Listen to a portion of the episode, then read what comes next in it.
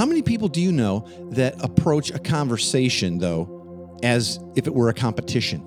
You know, it goes something like this, you know, when when a person pauses, then you jump in with your thoughts, right? And when you pause, boom, I jump back in. So I can top your story, hijack the conversation back to my side. Right? It's kind of like a fight for control. Have you ever felt that way? I'm not talking about casual conversations, but when you really you're trying to make a point, you're trying to uh, suggest a new way of doing things, you're trying to help change occur, maybe you're addressing pain or sickness or whatever. And I want to suggest your conversations and therefore relationships will go smoother and more successful if you remember that every line of a conversation, every sentence in a conversation has a history. It has a backstory attached to it. Have you ever thought about that? No one is speaking out of a vacuum. They're speaking out of their story, out of their experience. We're going to have to get better at practicing deliberate listening skills to understand their history better, that story better, right? So we can understand the person and what they're trying to communicate.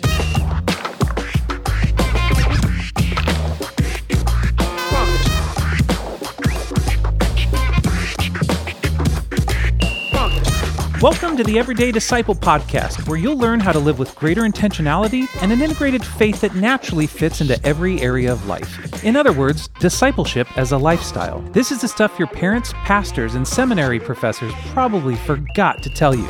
And now, here's your host, Caesar Kalinowski. 2021. Hard to believe it. Happy New Year. I hope things are kicking off well for you. I hope you're recovering from all the holidays. And, uh, you know, we're not as young as we used to be. So hope your New Year's Eve was fun and, uh, but not too you know, too harmful to your body or head or whatever. I don't know what you do. Um, I remember when New Year's Eve was kind of a big deal, like to go out and hang out and party and, you know, be with friends and do all that. In fact, years ago, that was a big night for when I was a musician. We'd always be playing out on that night. Um, but now, you know, getting a little bit older and kids are raised and all, uh, we find ourselves uh, pretty much, well, doing what we did last night. We were actually, uh, or I mean, on New Year's Eve a couple days ago, watching uh, our granddaughter. She spent the night. So, and she's only like uh, just coming up on a year. So, yeah, not a whole lot of frivolity or craziness, but did make it to New Year's. So, how about you? Hope you had a good one. Hope you're looking forward to the new year. Have you made any resolutions or big goals for the year? I've got some. I'm still kind of working out the details, but I don't know. I think this might be the best year ever. what about you? Are you are you excited? Are you looking forward to it as we are hopefully, you know, moving beyond sort of lockdowns and social distancing and all that and some of the fears connected to the pandemic and all. I, I, I hope you are looking forward to God's best and his biggest grace in the year ahead. I think it's going to be an amazing year. I really do. By the way, here's something I'm looking forward to. We're going to be doing the Everyday Disciple Challenge the Future Church Edition starting January 18th. If you've never been a part, or maybe you have, but if you've yet to be a part of one of our challenges. They're four days long, and we do about 40, 45 minutes of training live on Facebook uh, every day for four days. And um, what we're going to be talking about, like I said, it's the Future Church Edition. We're going to be talking about being and making disciples in everyday life as the church is now heading into the future, kind of a new normal, if you will. I'm kind of getting tired of that term, right? But I want you to join me for that. I'm just opening up the registration for the challenge and workshop. And I'm telling you, if you've never done one yet, it is packed and there's homework and we give out prizes. And you're going to learn the exact steps we use when we're coaching people, when we're in community making disciples. And, and I'm going to get you started. And there'll be a little homework each day where you'll get to go, oh, I got to try that wow, this really does work. I think you're going to be super encouraged. So, there again, please join me. It starts January 18th, but go and register now while there's spaces everydaydisciple.com forward slash challenge. And you can register right now. Everydaydisciple.com forward slash challenge. And you can register right now. Before we get started today, I want to invite you to join us on Facebook, right? We've got a group there, the Everyday Disciple podcast group. And uh, that's your place where you can kind of best get in touch with me, get a hold of me. Uh, Tina's part of that. I mean, lots of people are. There's thousands of folks in there. It's also where we'll be doing the Everyday Disciple Challenge that's coming up. So you'll be having to join that anyway to get you know, to the live trainings and all that and replays and all that stuff. So would you go ahead and, and just, I'd really love it if you'd join us over there. Go to everydaydisciple.com forward slash Facebook Yeah, that's all you got to do, or search it up or whatever. Okay. So, slash challenge to register for the challenge, slash Facebook, take you right to our page. Okay. Well, I want to get into today's discussion and talk. And let me ask you have you ever felt like you've been misunderstood or misinterpreted by someone? Do you sometimes misunderstand the signals and words that you've received? Think about people at work or in ministry, your spouse, your kids, your parents. Ever feel like you're just misunderstood? See, for me, communication is sort of my thing, right? It's really what I do in life. It's always been a big part of my life and uh, every different little iteration of what God's had me doing. And that's really what I still do, right? Here I am talking on a podcast and we're doing live videos and training and coaching. Um, and you know what? It's what we all do in pretty much every human interaction we have every day. Think about it.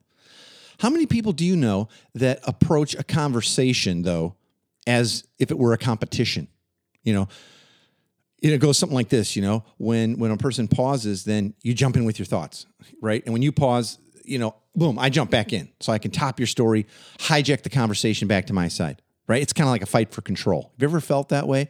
I'm not talking about casual conversations, but when you really you're trying to make a point, you're trying to uh, suggest a new way of doing things, you're trying to help change occur, maybe you're addressing pain or sickness or whatever. And I want to suggest your conversations and therefore relationships will go smoother and more successful if you remember that every like every line of a conversation, every sentence in a conversation has a history it has a backstory attached to it. Have you ever thought about that? No one is speaking out of a vacuum. They're speaking out of their story, right? Out of their experience. And we're going to have to get better at practicing deliberate listening skills to understand their history better, that story better, right? So we can understand the person and what they're trying to communicate. See, like normally we don't think that. We just kind of we're going in for the win or to get our point across or to be efficient and get it over with or whatever, right? Now, here's something to think about. The human brain can process somewhere between, uh, I've read different things, but somewhere between 350 and 550 words a minute. While most people usually only speak around 120 words a minute. Okay? So, in virtually every conversation or exchange of communication, both sides, your the your brains has room for an extra 230 to 370 extra words of thought floating around in there, right?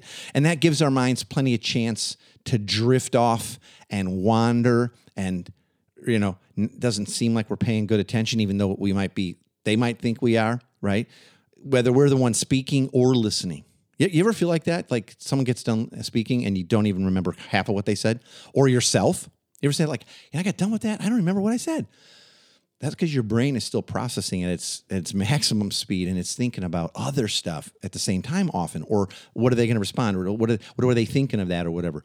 It's so easy to slide into the basic communication pitfall of drifting away from the person who's speaking. Often thinking about what we're going to say next rather than being focused on what we're communicating or what's being said to us. Maybe that's even more important. I've recently been diving into a pretty cool book that's helping me with all of this. Even though I've studied communication for a long time and I still do. So when I see a, a book that comes highly recommended like this one, I'm like, I got to dive in. So this one's called Communication Skills Training. That's pretty basic, right? How to talk to anyone, connect effortlessly, develop charisma, and become a better person. Whoa, big claims. but I need some of that, all right? I really do. And I wanted to share some of my learning and hopefully bring a little gospel perspective to some of the stuff this book's been teaching me about communication. And not just the book, but it's helped me kind of organize my thoughts, right? And by the way, I'll put a link to this book in my show notes for this episode at everydaydisciple.com. All right. So I'll put a link so you can just go, what was that called again? You'll be able to find it right away. According to the author of the book, James Williams, many people don't realize the impact that really successful two way conversations can have on their daily lives.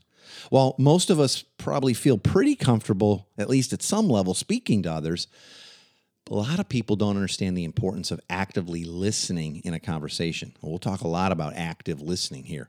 You might be surprised to find out that the ability to process information being directed at you is just as important as clearly communicating your thoughts and ideas and what you got going on. Okay. But here's the thing listening alone is, is not enough. You also have to do it in an empathetic way and an attentive manner in order to carry on the conversation. Here's a quote from Williams in the book. He says, surprisingly, one of the most important tools that you need to develop in your communication skills is not your mouth. It is those two things on either side of your head. I've heard stuff like this before. You probably have too. You've probably heard something similar to this, right? But I really do believe it's true. The most basic explanation I found of active listening is that it, it's the kind of listening that involves the use of one's full concentration, but there's also motives behind it. The goal of this type of listening is to understand the person delivering the message. And I want to suggest right at the top here that our goal be to communicate from a place of seeking to bless others so as to model the way God loves and communicates with us. Wouldn't that be a great heart posture when we're going into conversations? Be it just normal ones, or especially when they're important or maybe a little more sensitive. Active listening is a skill which you're going to have to develop over time. That's at least what I've found out and what's worked for me. I've been kind of studying active listening probably 20, 25 years, most often applied to my marriage, it seems, but learning to do it in ministry and in coaching and other things as well. Okay. Now, I want to help you do this. And so, kind of try to kind of cull together 10 steps from within the book um, to help make you uh, an active and effective listener and communicator when you're having these types of conversations. All right, here we go. Number one, keep eye contact. When you talk to a person, and you're trying to like avoid meeting their eyes, this is a telltale sign that you're not giving the conversation your full attention or there's some sort of fear there or, you know, fear of man or something, right? When a person's speaking to you, stay focused on your gaze, with like what you're doing, right? To lock your attention to the conversation at hand. And I and, and part of that is avoiding interruptions, making sure you're, you know, in a space and time that's appropriate for the level of conversation you're trying to have. Don't be looking at your phone or texts or your watch, right? Keep eye contact. Some of the most effective, like personal, you know, one to one communicators or, you know, people who lead that I've ever worked with, they do this. They make really consistent, like sincere eye contact when they're communicating. So that's the first one. Second one is relax. Yeah, relax. There's a difference between making eye contact and staring at a person. Like I'm trying to do this, I'm trying to do this. We've been recently doing stare down stare down contests with our grandson. Um, but as a family, like at dinner, family dinner nights, it is so funny. Do you remember when you were a kid, like who can look at each other the longest without smiling or without blinking or whatever? We've laughed our guts out. That's not what you're trying to do. Okay, you're not trying to win a stare down contest. The goal is to maintain focus while tuning out all other distractions. Okay. And I want to suggest too, when you're relaxing, think about your body language, your own. Right? If you're sitting there in a conversation and you're not even aware of it, maybe uh, often, but you've got your arms closed, that's like a really common body language thing where you're signaling, I'm closed off. I'm not really wanting to change my opinion. I have some fear or trepidation connected to this, right? And a lot of people do it and go like, well, that's just how I sit but they've shown through like all kinds of studies it's not communicating openness and please i want to hear right? Maybe um, you've heard of the rbf i'm not going to say what it is. It's the resting face. We call it the angry resting face. Uh, i remember years ago uh, a buddy of mine and, and he's a national speaker and all that he said when i'm sitting and i'm not speaking like say at a you know a church service or something and i'm getting ready to go up and speak or at a conference whatever he says i have like an angry resting face and this has been pointed out to me. People look at me and go, You look so ticked off right before you went up there. What was going on, bro? I was praying for you. And he goes, No, that's just the way my face looks. And I started paying attention to that in my own life, you know? And now, I, and I had to talk to my wife about this as well. She kind of has an angry resting face. Um, like, like when you're having a conversation, be aware of your body language, your face, your posture, right? Attentiveness, stuff like that. It's really important. It'll take some practice like anything. It really, really will. Okay, third, keep an open mind. Yeah, keep an open mind going into conversations. You, you might have an agenda and you might be the leader, so you're trying to move things a certain way. But if it's in normal everyday life, like with your spouse, kids, people in your community that you're leading, discipling, right? You for sure want to keep an open mind. Remember, you're not a mind reader. Okay. And so things like engaging in mental criticisms while the conversation's going on, You know, the, the conversation you're having, you're kind of like, oh, you're tearing it apart. You're, you're building your case. You're like, oh man, you know, like right, it's mental criticism. That's going to impede your ability to effectively listen to the other person. You've got to listen without making any like hasty conclusions or judging their opinion or their motives in their heart, right? First Corinthians 4 5 says, resist the temptation to pronounce premature judgment on anything before the appointed time when all will be fully revealed. That means like never do that because that's coming. Instead, it says wait until the Lord makes his appearance, right? So we're not to pass judgment on people's motives. It says because when he comes, he'll bring all that is hidden in darkness to light and unveil every secret motive of everyone's heart. Then the whole truth will be known. Yeah.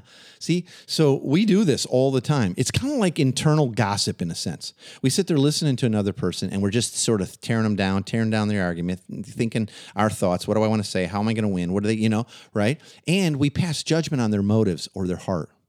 Ah, they're just lazy.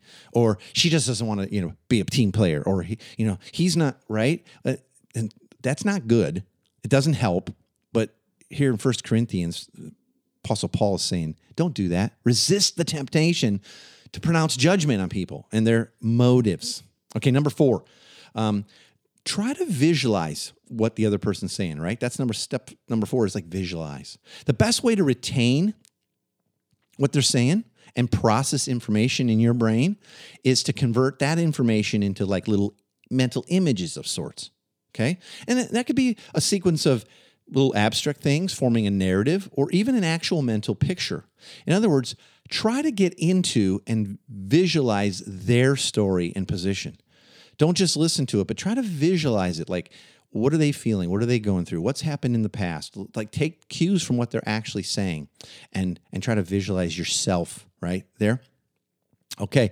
Number five, avoid interjections, right? Because when you interrupt a person, like when they're talking, and boy, I'm, I'm guilty of this. My wife's always saying, like, oh, stop interrupting. Because I'm so afraid, and this is just selfishness and fear. I'm so afraid in the middle of someone really making, you know, like their statement or their position known or whatever, their opinion or whatever. I'm so afraid that I'm gonna forget stuff. It's really that I think. I've kind of analyzed my heart in this, that I, I just I jump in right now to say it.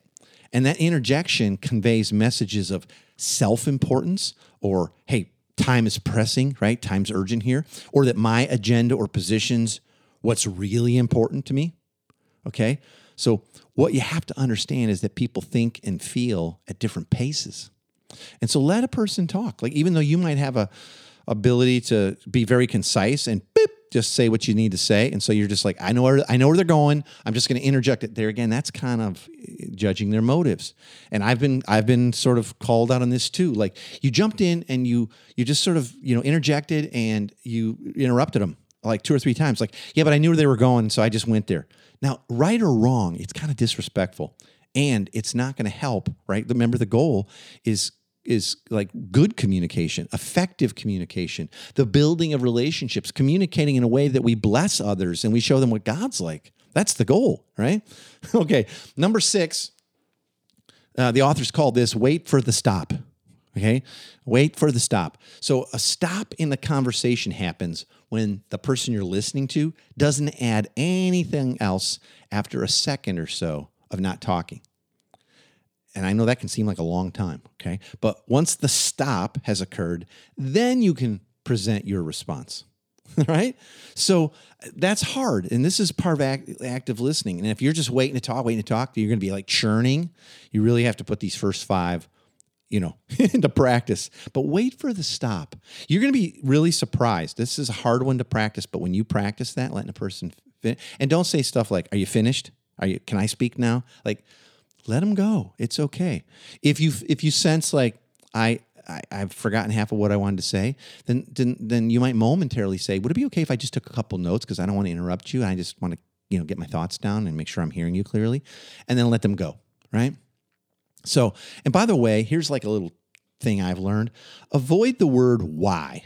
Like, so when a person's done, it's like, well, why do you feel that way? Or why is that? Or why didn't you do that? Or why do you think we need to do that? I've just found the word why sort of puts a person back on their heels right at the get go. Instead of saying, you know, why do you want to do it that way? You know, th- that sounds so negative. Just even saying it. Say what leads you to see that that that would be a good way to do that, or what what leads you to think that this is what's happening, or you know, like what has led you to, or what has kept you from doing that, versus why didn't you do that, right? And even if you say it's slow, why didn't you do that? It doesn't sound as good as help me understand what is what has kept you from being able to accomplish that. There's just a difference. So I try my best to avoid avoid the word why, and maybe that'll be helpful for you as well. All right, number seven, maintain the course of the conversation. Sometimes the things that we say right after a person's done talking have more often than not nothing to do with the topic. okay? And it's kind of easy to derail an entire conversation this way. Resist the urge to speak about unrelated stuff. Okay. Even if you see some personal connection or you had a memory attached to it or whatever, I'm kind of an external thinker. So when a person's talking and I come up with like something I'm thinking, I, I feel like I have to say it. So if I like, oh, that's crazy. I remember one time when I was a kid and the snake jumped out of the, I, like, I'm going to come, I'm going to say it. It's, it's maintain the course. Sometimes that's adventures in missing the point, or we call them rabbit trails. Um, others might do it. Try your best to, to maintain course and not do that. Okay. Here's number eight uh, take a walk in their shoes.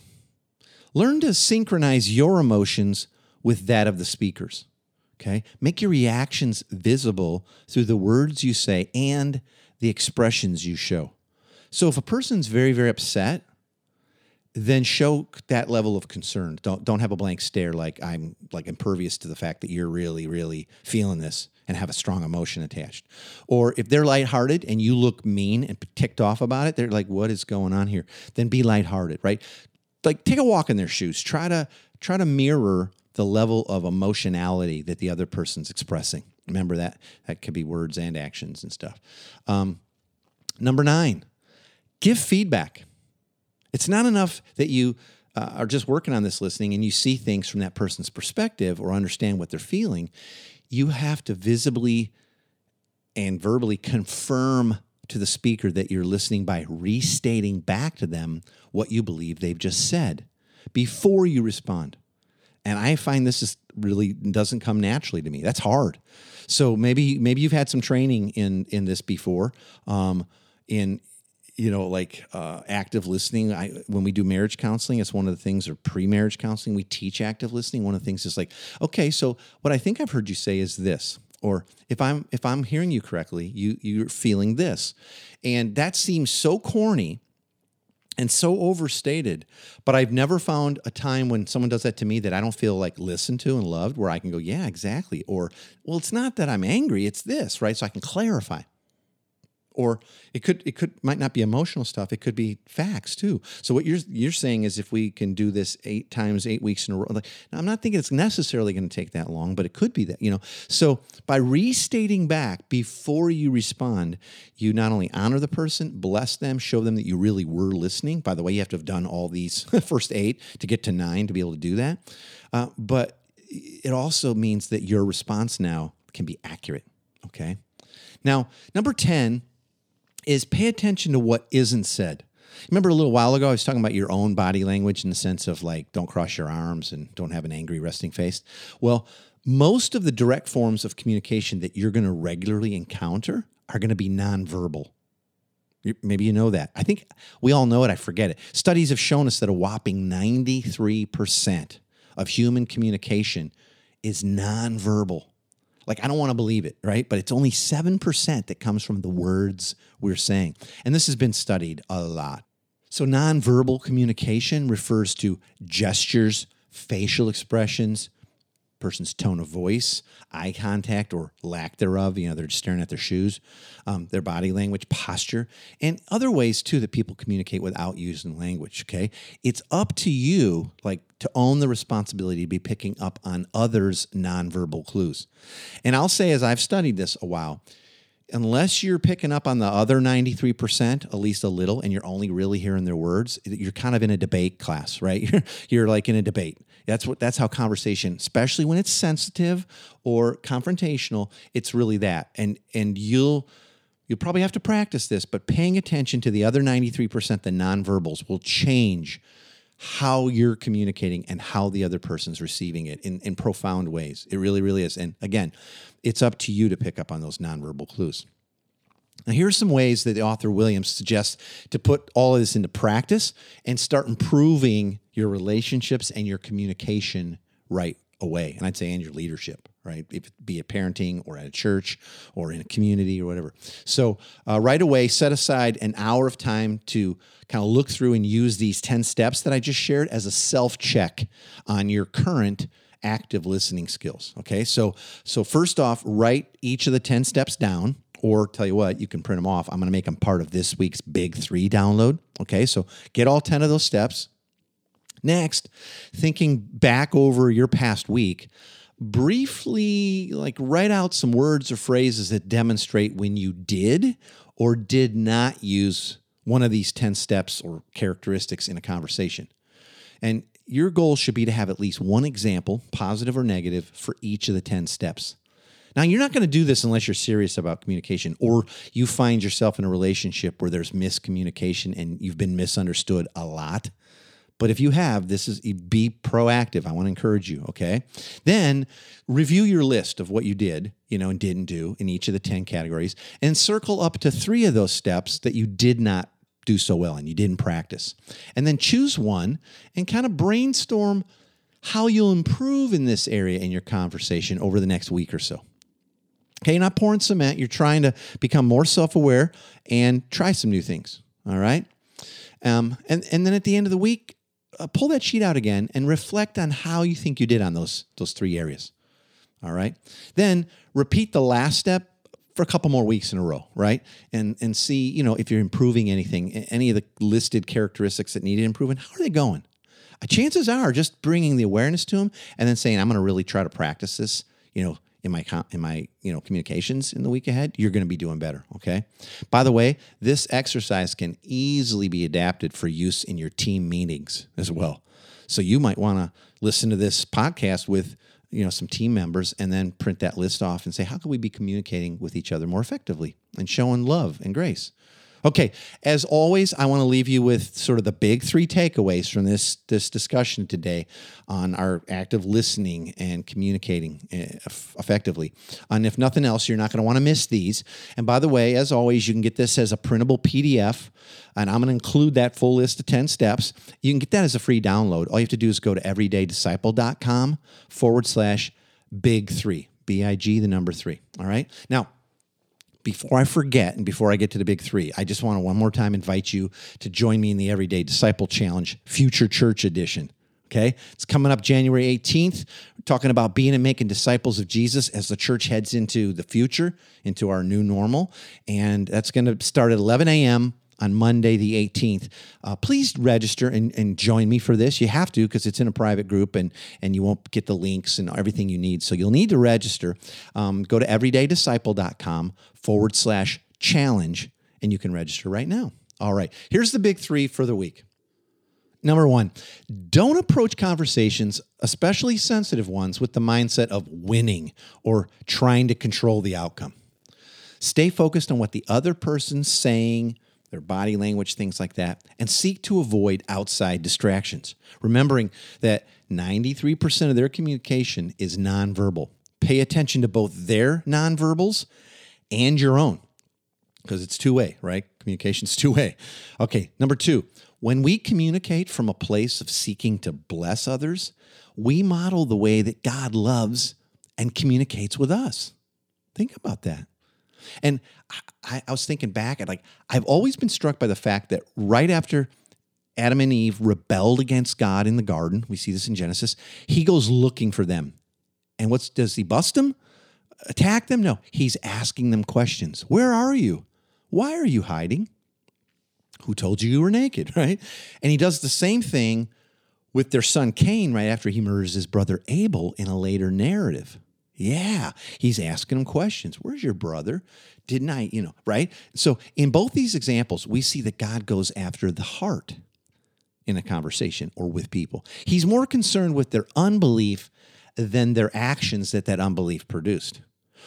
And he's not trying to control or limit their choice.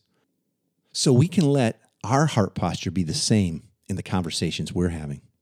And number three, set aside time right away to use the 10 steps I just shared as a self check on your active listening skills, right? I was just explaining that. Review the list, circle up to three steps that you didn't practice very well this past week, choose one, and brainstorm how you'll improve in this area of your conversations.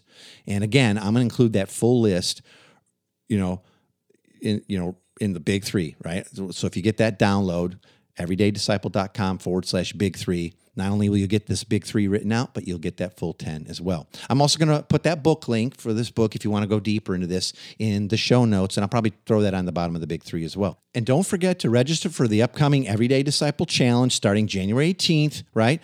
Uh, I really want you in that. You're going to love it. And it's going to be all tweaked. All these four trainings will be how we're making disciples in everyday life, but they're going to be very much adapted and tweaked to what we're experiencing now because things have changed. Just go to everydaydisciple.com forward slash challenge and you can register right away.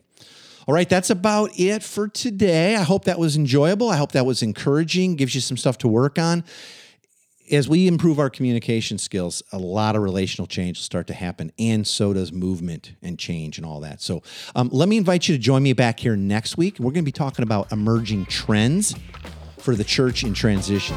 Because, yeah, I don't think we're going back. I don't think things are just going to. Someone asked me recently, you think the church just going to, you know, another month or two or a few months just kind of go back to what we were doing? I really don't think for a very large percentage of the church is going back. So there's new trends, though, that we're already seeing and uh, that's what we're going to talk about. All right. I think you're going to really enjoy that. Hope you'll join me. I'll talk to you soon.